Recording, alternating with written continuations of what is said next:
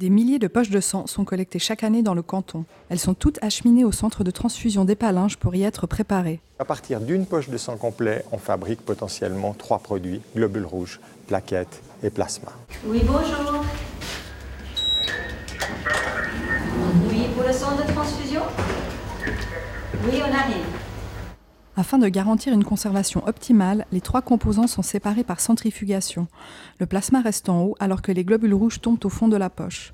Entre les deux, une fine couche blanchâtre renferme les plaquettes. Les trois substances sont ensuite stockées dans des poches indépendantes. Parallèlement, on va faire des tests. Le donneur euh, aura quelques tests biologiques qui seront faits sur une partie du sang qui nous a été donnée. On va refaire les examens de groupe sanguin, on va faire des dépistages pour les virus qui pourraient être potentiellement présents. Si les tests sont négatifs, les poches sont libérées et acheminées aux chuves. L'hôpital gère les stocks de sang pour tout le canton.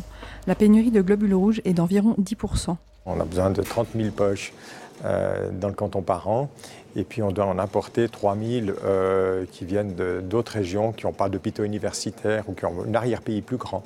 Et là, je pense à la région Berne, euh, qui a une grande campagne, ou bien la région de Châtel-Jura, qui sont nos, nos, réservoirs de sang. Nous sommes aussi responsables de la pénurie avec les critères qui deviennent de plus en plus difficiles, les critères d'aptitude.